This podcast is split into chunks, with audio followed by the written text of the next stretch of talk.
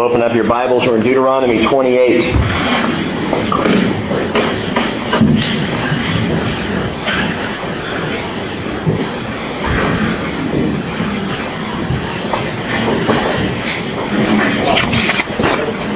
Deuteronomy 28. And if anyone needs a Bible, someone can grab them from the back and pass them out. Does anyone need one?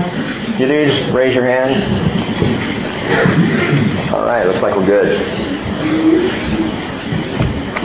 Deuteronomy chapter 28 and verse 1. Moses still speaking to the people east of the Jordan, still talking. You thought some of my lessons went long? 28 chapters later, he's speaking. He says, Now it shall be if you diligently obey the Lord your God, being careful to do all his commandments which I command you today, the Lord your God will set you high above all the nations of the earth. All these blessings will come upon you and overtake you if you obey the Lord your God. Blessed shall you be in the city, and blessed shall you be in the country. Blessed shall be the offspring of your body, and the produce of your ground, and the offspring of your beasts, the increase of your herd, and the young of your flock. Blessed shall be your basket and your kneading bowl. Blessed shall you be when you come in, and blessed shall you be when you go out. The Lord shall cause your enemies who rise up against you to be defeated before you. They will come out against you one way and flee before you seven ways. The Lord will command the blessing upon you in your barns, which I think is kind of cool. And in all that you put your hand to, and he will bless you in the land which the Lord your God gives you. The Lord will establish you as a holy people to himself. As he swore to you, if you keep the commandments of the Lord your God and walk in his ways. So all the peoples of the earth will see that you are called by the name of the Lord, and they will be afraid of you. We've talked a lot, actually, about blessing recently. About the fact that we have a good God who wants to bless us. I, it's been unintentional, but I was looking back over the last few studies here on a Sunday, and, and we've talked a lot about just the way that God wants to bless. He wants to bless His people. He wants to be good to us and to you. And yet we spend so much of our lives running from the blessing. Ever since the fall of Adam and Eve in the garden, what Mark Driscoll calls the great thud, what Jon Courson calls the atom bomb, when Adam bombed out in the garden. I like that. Ever since then, we have been running from blessing. Ever since that time, we have been running away, fleeing, when God says, I want to give, I want to bless, I want to care for you. We go, no, no, no, no, I, I got it covered. I want to do it my way. Because I think my way might provide more than what you want to provide for me. And so we run from the blessing. It's absolutely ironic that God constantly has the open hand to all people saying, I want to do good to you, and we slap it away and say, No, no, I don't I don't want to be involved in that. Running from blessing. Who among us does not want to be blessed? Can I just see a show of hands? You don't want blessing. You just don't want it. You'd really prefer to have a life that stinks. Hey, not anyone this morning. Who among us doesn't like the sound of what we just read, of all these blessings just being poured out on our lives? I mean, doesn't that resonate within you to some degree? I want this. I mean, let me just be selfish for a second. I want every single thing in this passage. Everything that Moses promised to the children of Israel. All these blessings. I want to be overtaken by these blessings. Like a big tidal wave. I just want it to crash down, blessing, blessing, blessing. I want it to be Christmas morning every day of the year. That's what I want. I want the joy that comes with it. The great blessing. Who doesn't want that?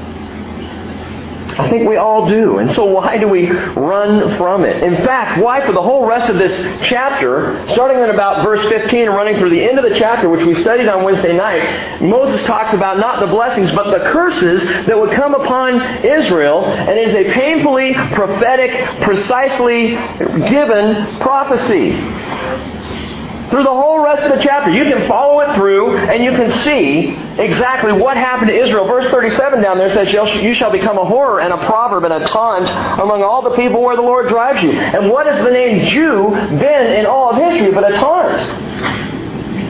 A name to be made fun of. It doesn't make any sense. Logically, humanly, it does not make sense that the Jewish person would be singled out as the name to make fun of. I was teaching this Wednesday night, and one of the guys who comes on our Wednesday night study, Pat, came up to me. He works in Anacortes at the Boys and Girls Club. And he said as recently as last week, I heard a kid using the name Jew as a curse to someone else. You'll be a taunt. You'll be cursed. This whole chapter, this last half, is all about what has happened to Israel. And it's so precise you can see Assyria and Babylon and ultimately Rome coming in and cursing the people of Israel. And the very Hebrew word cursed used in this chapter is arar, which means bitterness. So you're going to have lives of bitter. You have a choice. You can have a bitter life or you can have a blessed life. Which do you want? I want the blessing. I don't want the bitterness. That Hebrew word for blessing, by the way, is Barak, not Obama. Barak, which means abundance. Abundance. Abundant you will be. Abundance will come upon you. Abundant you'll be in the city, and abundant you'll be in the country. The picture is an overflowing giving of the Lord, a constant blessing. And Father, we want this and need this and desire to understand this so that we'll stop running and start enjoying what you've poured out in our lives. So I pray, Holy Spirit, you would teach us from these words this morning. And again we ask, Word of God, speak.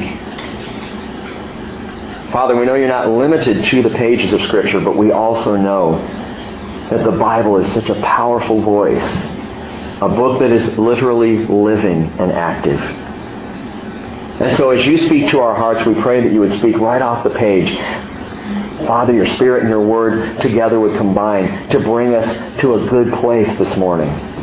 That as we walk out the doors in a little while, we would be ripened vines, ripened branches connected to the vine. And Father, we would understand a little more what your blessing and your desire is for us. In Jesus' name, amen. I want you to consider this passage again. Just walk through these things with me, if you will. Beginning in verse 3, he says, Blessed you shall be in the city, and blessed you shall be in the country. In other words, from Seattle to Sedro, you'll have blessing. Whether you're out in the woods or in the thick of the city, you can have blessing. Now, I kind of find that hard to believe in the city myself because I've lived in the city. Anaheim, California, spent five years there, and it was five years too many. I'm not into the city. I was raised kind of near the city in the suburbs, and that's the way I grew up in Southern California. I love it up here. I love living out and away. And I love church in a barn. I love being able to walk here in the mornings. I love the quiet as opposed to the constant buzz. Charlotte had this thing going back and forth. She, she just, for her birthday, got this little waterfall thing. It's great, and it's real pretty, little, little sound of water. But she needs something at night, some kind of, you know, what, what they call white noise, some kind of white noise, just so that she can fall asleep. I just recently figured out because as I age, I'm breathing a little louder as I sleep. Someone call it snoring, I call it loud breathing. Two different things. But I love the fact that you can turn off all sounds and lie there and there's silence. I love that. Because if you grow up in Southern California like I do, there's no such thing. You turn off the light, you lay in bed at night, everything stops, but you still hear the constant buzz of activity. Shh, always. When we lived in Anaheim, it was worse because we were behind, we were right by Lincoln Avenue, trucks going up and down Lincoln all the time. Constant noise. So I love being blessed in the country, but you know what? The Lord says, you'll be blessed in the city. You'll be blessed anywhere that you are. In other words, you will be blessed locationally. Blessed locationally. It doesn't matter where you are, man. If you're in the Lord, you will be blessed. He says in verse 4, you're going to be blessed generationally. Blessed shall be the offspring of your body, and that's not limited to your immediate children. It's your children's children and your children's children's children. An ongoing generational blessing to the third and fourth generation and on. The Father visits to see each generation, to bless each generation. You'll be blessed locationally. You'll be blessed generationally. You'll be blessed vocationally. Second half of verse 4, he says, The produce of your ground, and the offspring of your beasts, and the increase of your herds, and the young of your flock, because that's what they did. That was the vocation in those days. Farming or, uh, or shepherding or ranching. Ranching? Is that a word? Good enough. That was the work. And so even in vocation, everything that you do vocationally, you'll be blessed. He says you'll be blessed, verse 5, I like this one, culinarily. In other words, in the kitchen. You're going to be blessed. It says in verse 5, Blessed shall be your basket and your kneading bowl. In other words, old Mother Hubbard's cupboards will not be empty. She'll open them up and there'll be plenty of bones for the dog and lots of food for her as well. Blessed in your kitchen, your refrigerator, and your food processor. You're going to be blessed. Verse 6, he says, You're going to be blessed commonly. Blessed you shall be when you come in and blessed when you go out. Doesn't matter what you're doing. You'll be blessed. Commonly in your, in your everyday activity, a sense of the Lord, a blessing that God is with you, that He's pouring out on you. Verse 7 says, The Lord shall cause your enemies who rise up against you to be defeated before you. They'll come out against you in one way, and they'll flee before you in seven ways. You're going to be blessed conflictually. Any of you having any conflict in your lives right now? Do you have someone, maybe a, a co-worker or a family member that you're just you really would like to see them driven out seven ways. Maybe you're like David and you want to say, Boy, I would just love to see the Lord break their teeth. It's one of my favorite things that David says in the Psalms. Break their teeth, Lord. I go, yes. Shatter those teeth. That'd be great. You will be blessed conflictually. Even if you're in conflict. Listen, what does the Lord say? David wrote at Psalm 23, 5, You prepare a table before me in the presence of all my good friends and buddies. He says, in the presence of my enemies. Even if someone has issues with you or problems with you, man, you'll be blessed. And by the way, it'll drive them nuts because you're just so happy. so even in conflict, he says you're going to be blessed profitably. Look at verse 8. The Lord will command the blessing upon you in your barns and in all that you put your hand to. He will bless you in the land which the Lord your God gives you. The whole idea of the barn is the storing up. It's social security. God's style of social security. Because that's what the people would have to do is store up into barns for their future. If a man was aging, getting close to that time where he wasn't going to be able to work the field anymore, well, he had his sons to help work the field, but part of what they would do is store it up for the winter. Store it up for the coming years, and your barns will be absolutely full. God's talking to the people here about future provision and immediate income. Whatever you put your hand to, blessed. Whatever you invest in, blessed. Profitably. Verse 9, I think best of all, you will be blessed intimately. The Lord will establish you as a holy people to himself. Now that word established I like the sound of that. You might say, what does that have to do with intimacy? When Cheryl and I were first dating, before we were even married, we made people kind of retch because of our affection for each other. You know, the old public display of affection, always holding hands, always have my arm around her, always, you know, the kissy face stuff, and, and people would just go, ah, here comes Rick and Cheryl. And I remember sitting there talking with her, it's not like that anymore. Um, I'll explain what I mean. I was talking to her mom about this one time, and she was just saying, oh, you guys love each other now, but you have no idea what it's going to be like in 20 years. Now, I hadn't even asked her to marry me yet, so you can know where her mom was on that. She wanted this boy for a son-in-law. She knew it before Cheryl did. But she made that comment to me, and it kind of bugged me. She said, "You know, you know, Cheryl's Cheryl's dad and I, we don't, we don't, you know, do all that stuff in public. And, you know, we, we're not as overtly affectionate in front of people as, as you two are, but it's different when you've been married 20, 25, 30 years. It's different." And you'll, you'll understand then, I hated that, you know, as a young person, I hated hearing, you're going to understand later. I want to understand now. And I couldn't get that. It kind of bothered me, the thought that I wouldn't have that, that same sense of what I thought was intimacy back in those days. And we've been married 20 years, and it's better. Why? Because it's, listen, it's established. It's established. Intimacy in relationship that's established over time is better. It shows the absolute foolishness of the world when someone would say, wait a minute, you've had, you've had all kinds of cereal that you could try all your life, and then all of a sudden you have to make a choice on one type of cereal, and that's the only one you're going to have for the rest of your life? That's what marriage is like. And they don't understand. Intimacy established is intimacy. Not the short-term fuzzy wuzzies that people feel. it's established. And God says, this is what I want for you. Peter says in 1 Peter 5.10, after you have suffered for a little while, the God of all grace, who called you to his eternal glory in Christ, will himself perfect, confirm, strengthen, and establish you. And I kind of get this sense, though I don't understand it now, that 50 billion years into eternity, we will be so, more, so much more established and a hundred billion years, if you even counted by years, which I don't believe we will, beyond that, even more established for every moment with the Lord, the established foundation, the strength, the security of intimacy grows deeper. And that's the kind of blessing God wants to give. Verse 10, he says also, finally, you'll be blessed reputationally so that all the peoples of the earth will see that you are called by the name of the Lord, and they will be afraid of you you will be blessed in your reputation, even to the point that when people look at you in the world, they will look with a, a sense of awe, reverence, respect. That word fear, it's the same word that's used, in the fear of the Lord. Where Solomon says the fear of the Lord is the beginning of wisdom. Well, that fear is an awe. It's a reverence.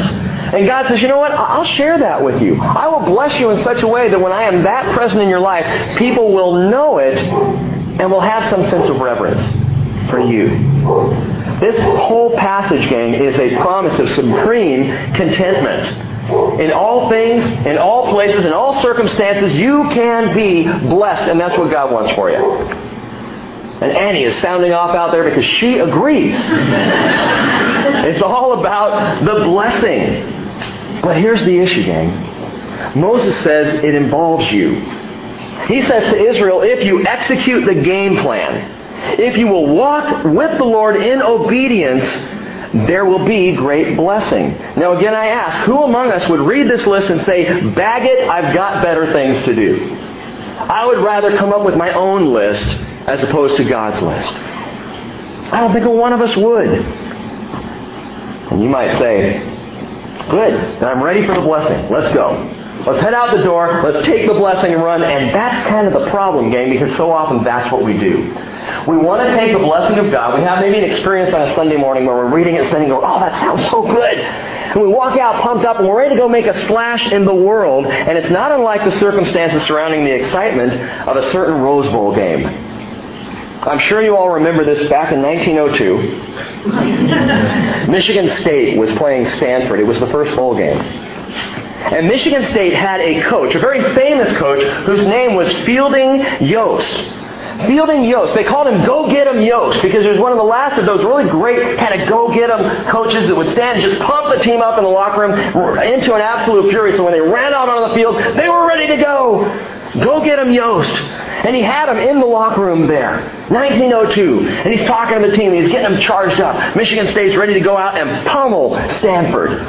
And they're excited for the game. And he says, You're going to go out there and you're not going to make any errors. Yeah, all right. You're going to go out there and you're going to get touchdown after touchdown. Yeah, all right. You're going to make all your passes. Yeah, all right. And the guys were absolutely wired up and ready to go. And he said, Go get them. And they charged out the door. And as they charged out the door, Yost heard a strange sound.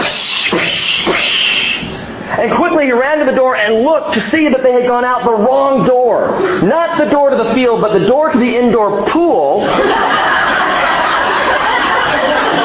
about half the team was in the water.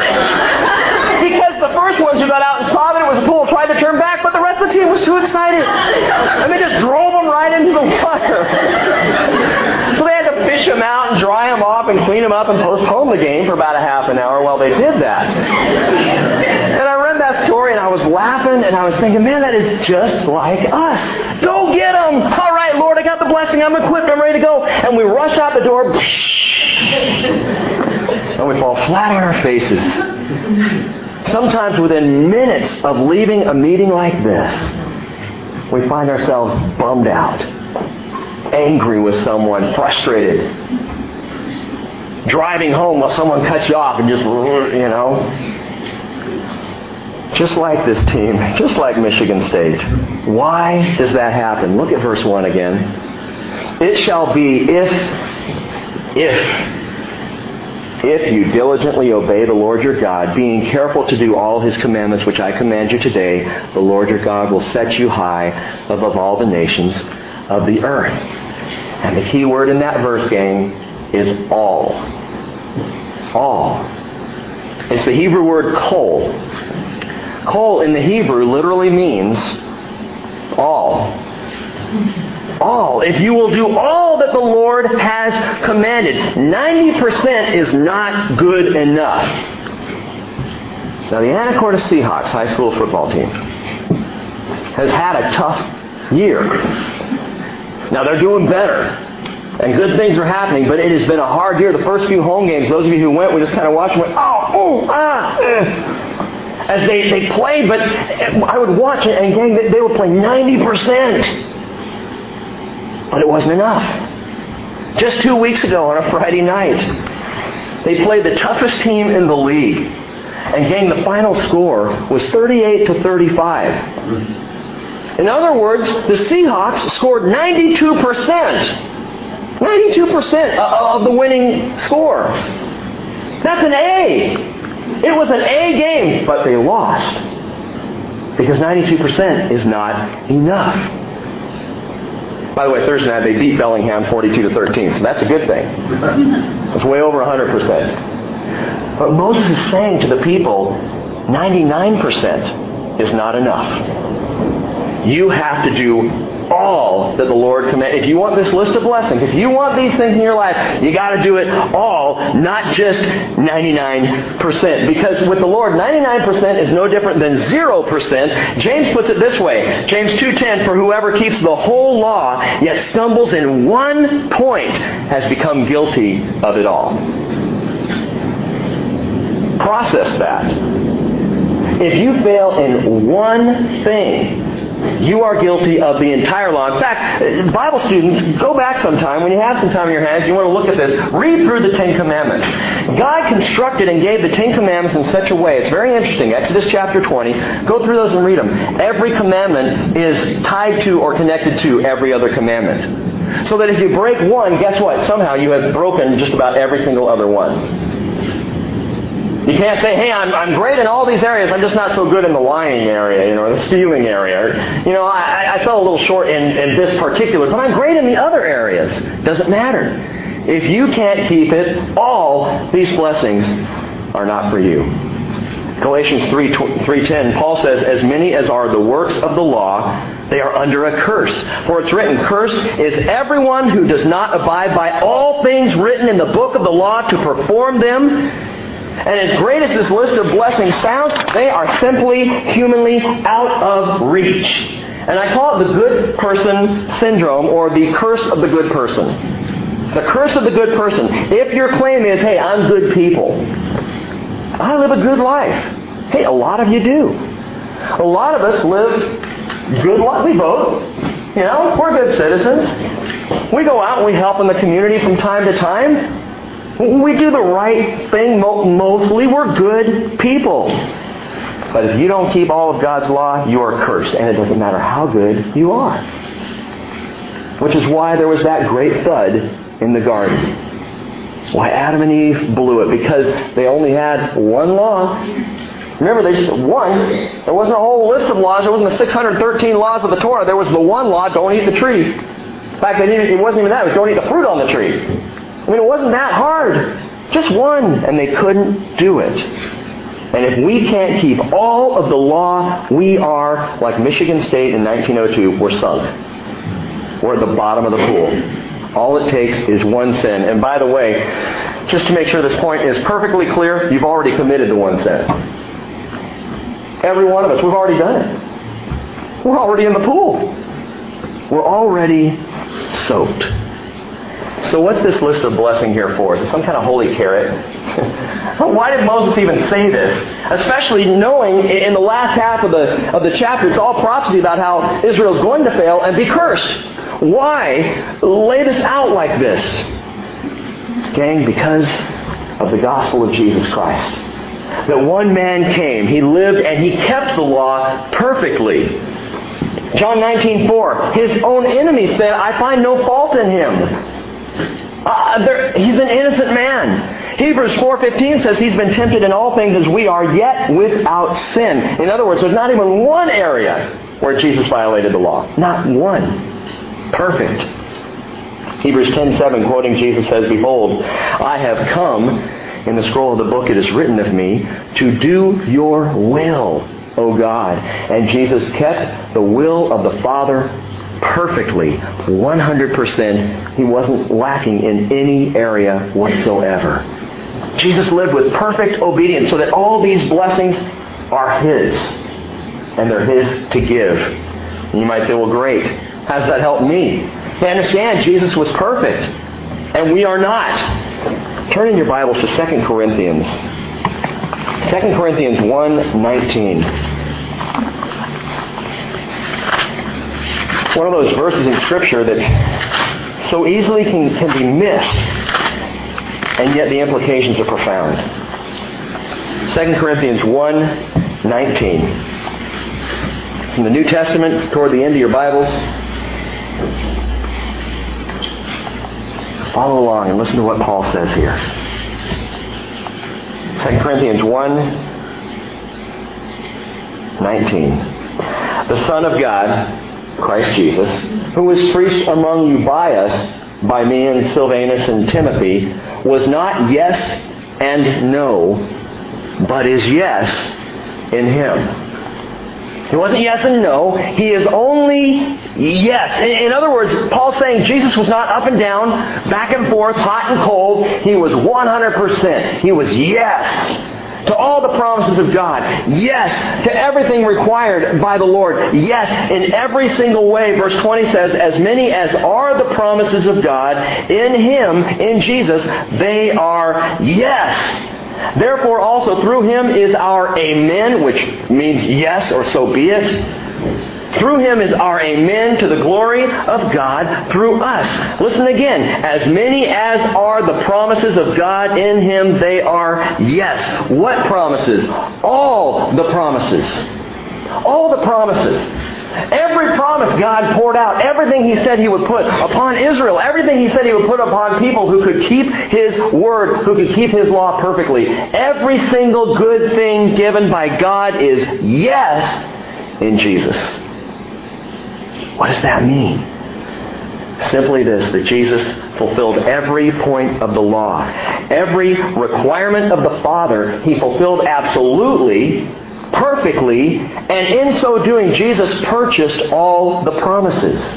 He bought, literally, all the blessings John 8, 28, Jesus said, When you lift up the Son of Man, you'll know that I am He, that I do nothing on my own initiative. I speak these things as the Father taught me. And He who sent me is with me. He has not left me alone, for I always, I always do the things that are pleasing to Him. I read that line and I think, that is my desire.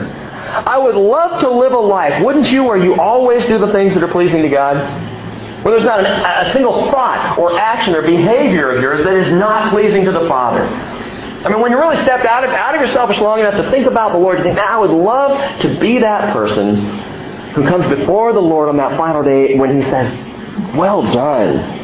It, I'm so proud of you. I want to be pleasing to the Father. Jesus was 100%. And fantastically, gang, here's the deal. When you give your life to Jesus, He resides in you.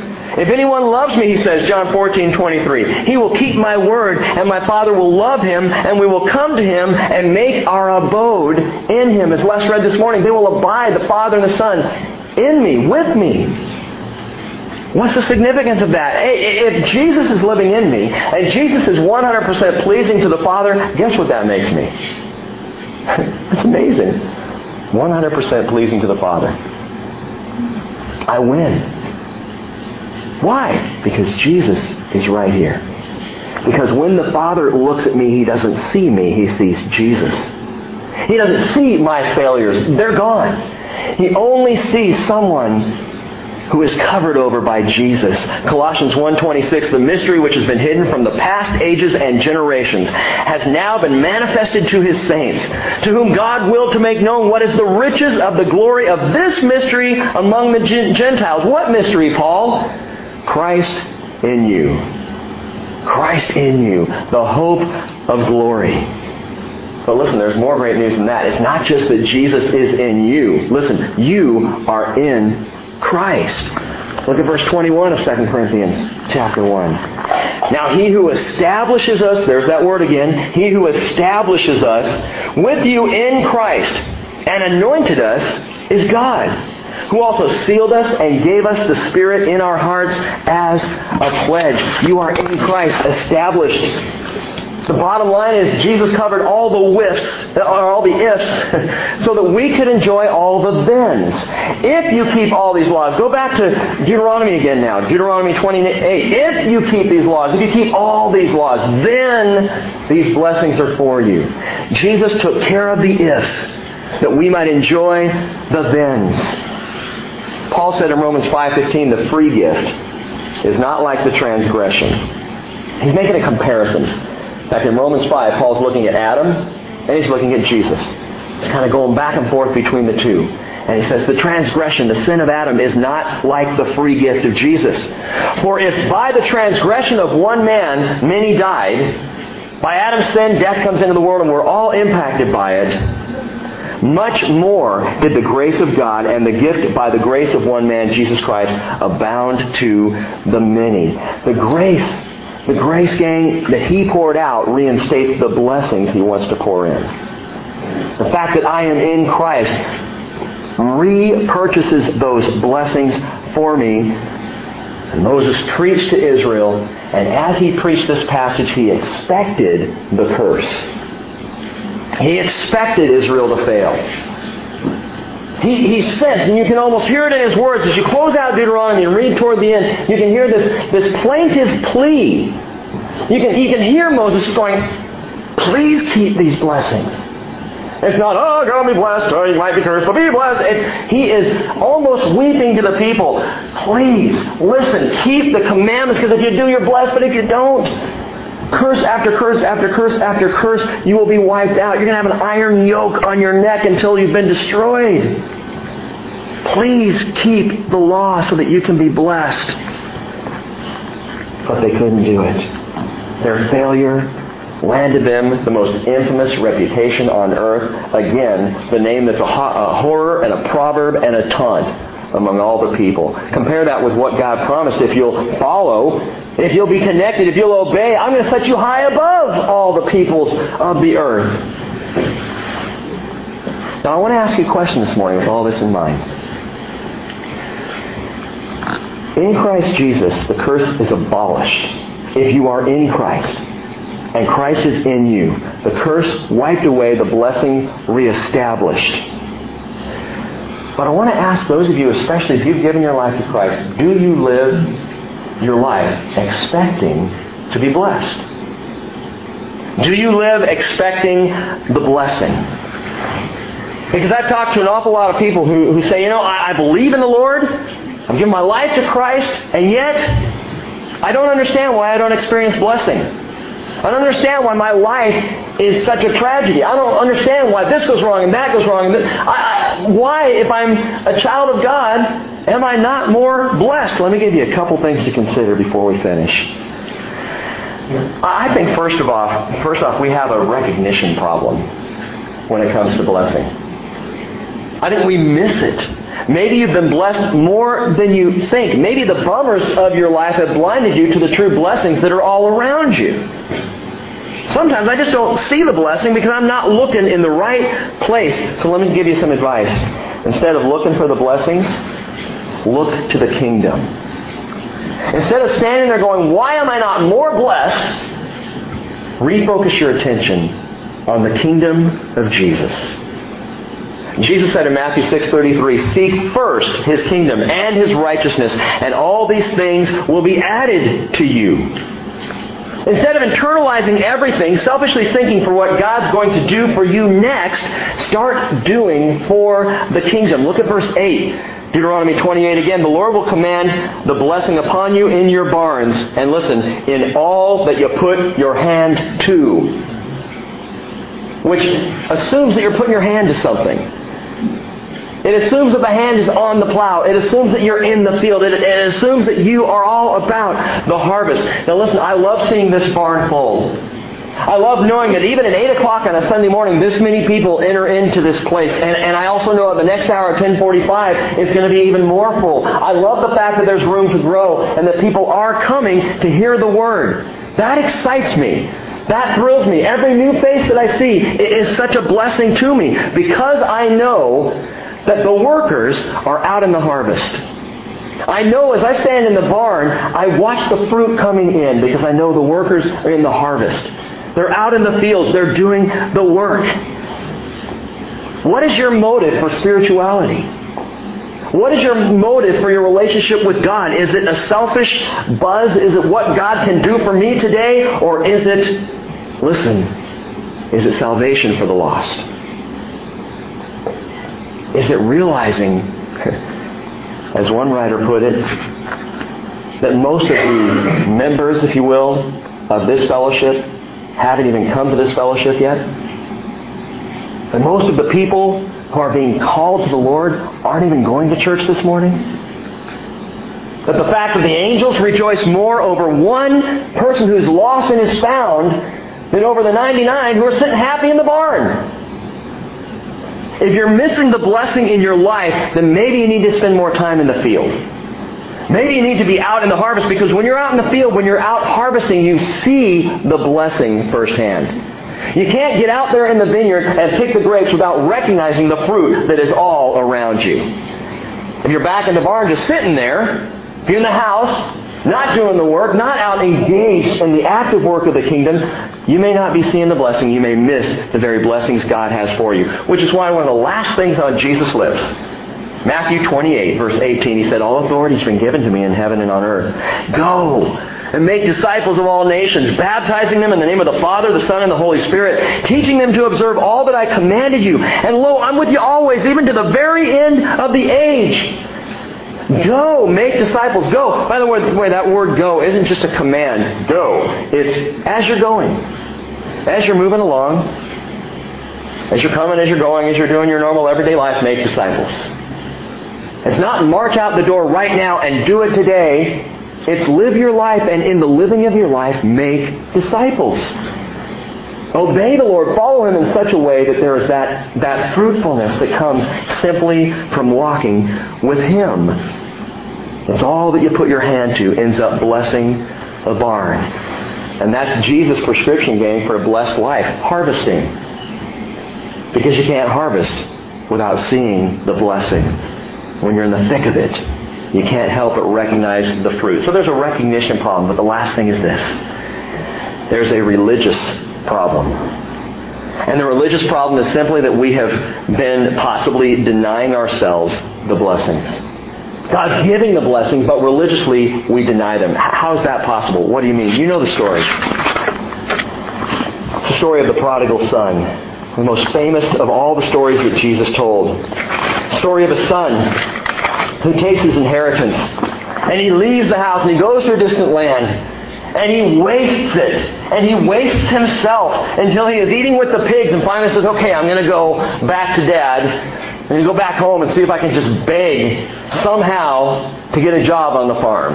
Maybe he'll let me work as a servant. And he knew it was a risk because the law, based on what this kid did and his rebelliousness, the law would have stated the father had every right to stone him. So he goes home. And the father sees him, and you know, he runs to him, he grabs him, he embraces him, and while the son's trying to get out an apology, the father's shouting for the shoes and the robe and the ring and kill the fatted calf and start the party at my son's home. He's not even listening to the apology. He doesn't even want to hear it. He's just so glad his son is home. And we resonate with that. And yet there's a character in this story that represents the religiosity that we can slip into so easily. Verse 25 of Luke 15, I'll read this to you. Now the older son was in the field. He's out there in the harvest. He's working the field. And he came and he approached the house and he heard music and dancing. And he summoned one of the servants and began inquiring what these things could be. And he said to him, Your brother's come, and your father's killed the fatted calf because he received him back safe and sound.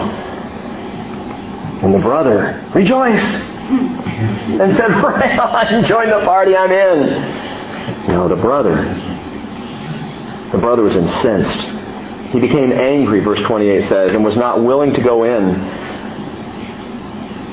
And I just noticed this. Notice that his father came out. His father knew he wasn't in there. His father who was so focused on the younger son, so focused on the prodigal, so thrilled that his prodigal was home, still had a heart for the older son. And he goes out looking for him. Where is he? We're having a celebration. He needs to be part of this. And he finds him. And he says, Hey, your, your brother has come. And he begins pleading with him. Verse 29 says, The brother answered and said to his father, Look, for so many years I've been serving you, and I have never neglected a command of yours. And he should have all the blessings, huh? He's never neglected a single command. And yet you've never given me a young goat so that I might celebrate with my friends. But this son of yours, who has devoured your wealth with prostitutes, you killed the fatted calf for him. It's not fair. I am working the field. I am out in the harvest. And you haven't given me any blessing. Listen to what the father says. And this is one of the most mind-blowing things of all. Son, you've always been with me, and all that is mine is yours. All that is mine is yours.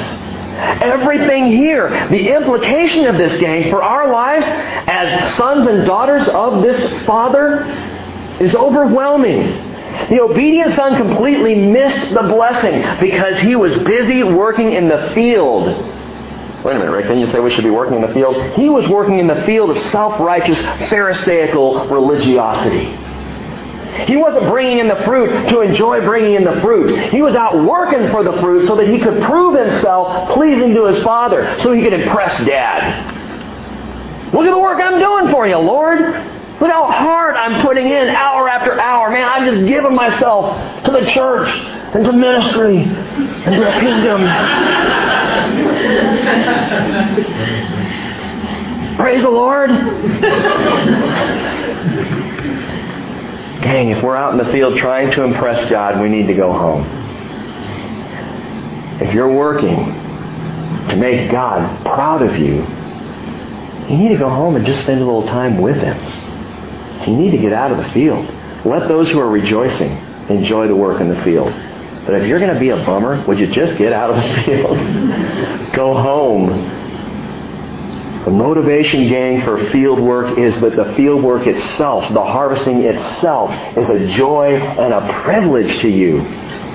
If serving other people, if ministry is a joy and a privilege, praise the Lord, stay in the field, bring in the harvest. But if it's a bummer and a burden and it's causing bitterness, then get out of the field.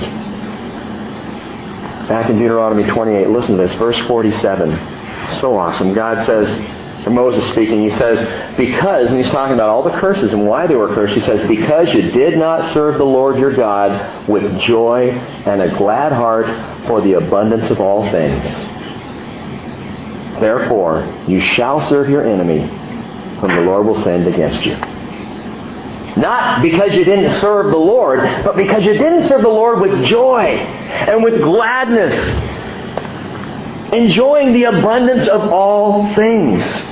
I said last week, we don't need Eeyore in the field or by the tithe box. We don't need that kind of, uh, of service.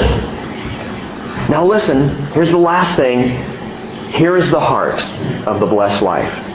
Here's how to experience, not just know that these blessings are supposed to be for you. Here's how to experience the blessings. That word barak, I only told you part of the definition. The word barak that means blessing or is translated blessing in, in the book here. The word means abundance, but it also means to kneel as an act of adoration. My mom and I used to go back and forth talking about whether or not you could bless the Lord. I was really getting into some of the late 70s praise songs, Maranatha praise. A lot of them were about blessing the Lord. And my mom would say, You can't bless the Lord. He already has it. You can't give him a blessing. You can praise the Lord, but you can't bless the Lord. And I I'm going to have to talk to my mom when she comes up for Thanksgiving and prove to her that she was wrong. because the word barak means to kneel as an act of adoration. I can barak the Lord. I can bless the Lord. I can live my life as a blessing as I adore Him. Now listen, I adore my wife and kids, but not because of what they do.